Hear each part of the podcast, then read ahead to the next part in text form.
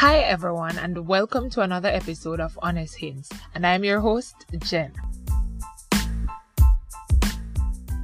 When I look on social media, I see people in a frenzy trying to hit big bucks so they can retire early or trying so hard to achieve goals they've set.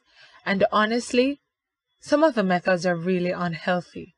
But the reality is they're trying.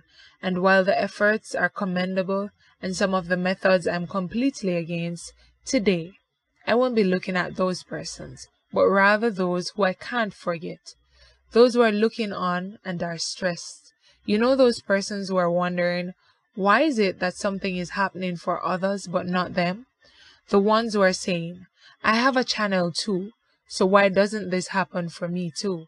Or wow, she's doing so great. I should have been there too.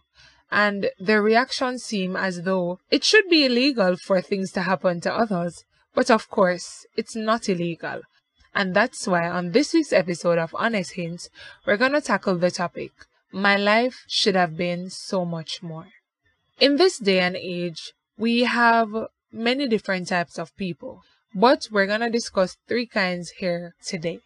The first type of persons are those who are obsessed with success.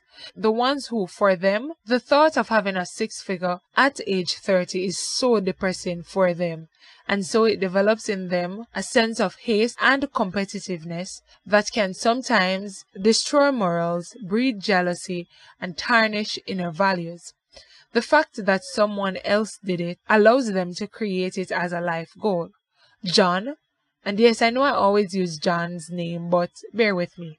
Because John is a millionaire at 24 years old, I, who have 19 years under my belt, will also become a millionaire, only I'm going to do it at 23.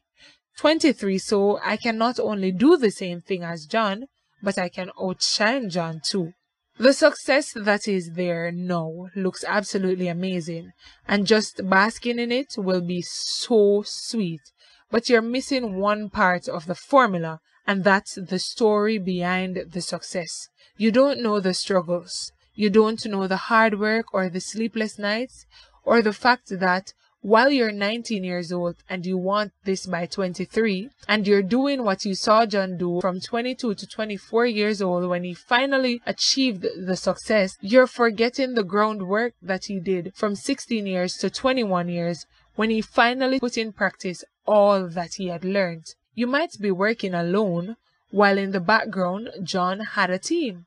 You might want to achieve this, but John had a need, and so his driving force was more powerful. Every day he reminded himself of why he started and tackled tasks one by one because his why was in line with his goal and he used it as fuel. John had a passion for the action while you just want to bask in the result. It's not that you can't achieve it, but your methods are off and you want to jump steps. To you, I say, don't be too hasty.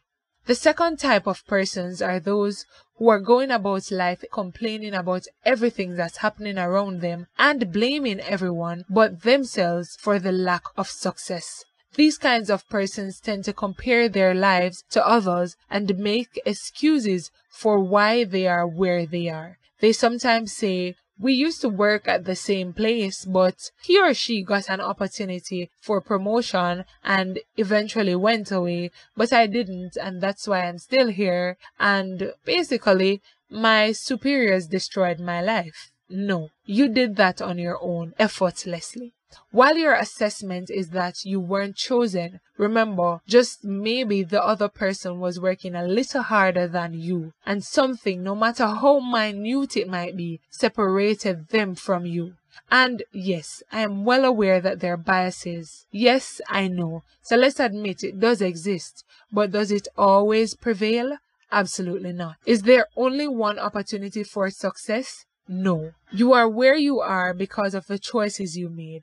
And yes, life is what happens when you're busy making plans, but don't let these things impact your future or halt your growth. The second set of people really live going wherever the wind blows, in all sense of the phrase, and complaining daily without failure. To these people I say, Look at life differently and make an effort to make a change for once in your life.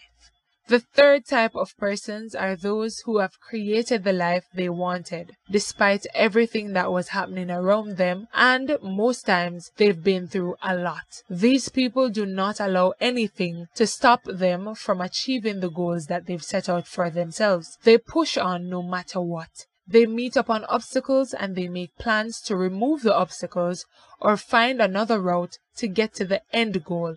Ultimately, they never give up.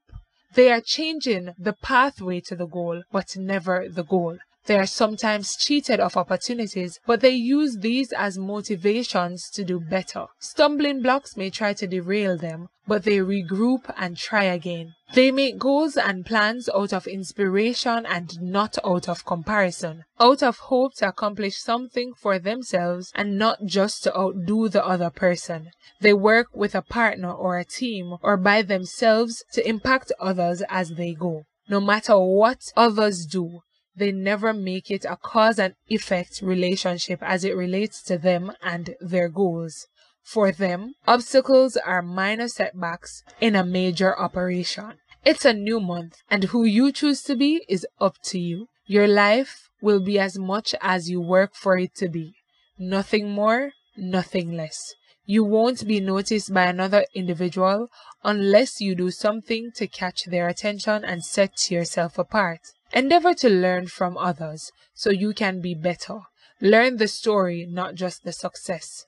Appreciate the hard work, not just the accolades. And remember that while you work, you should allow things time to unfold. Make your why and your how as important as the end result. My life should really be so much more than watching and waiting for some miracle to happen. Hard work still attains success but we should always pace ourselves. Humbly, we should create the true and desired reality and allow ourselves time to enjoy it.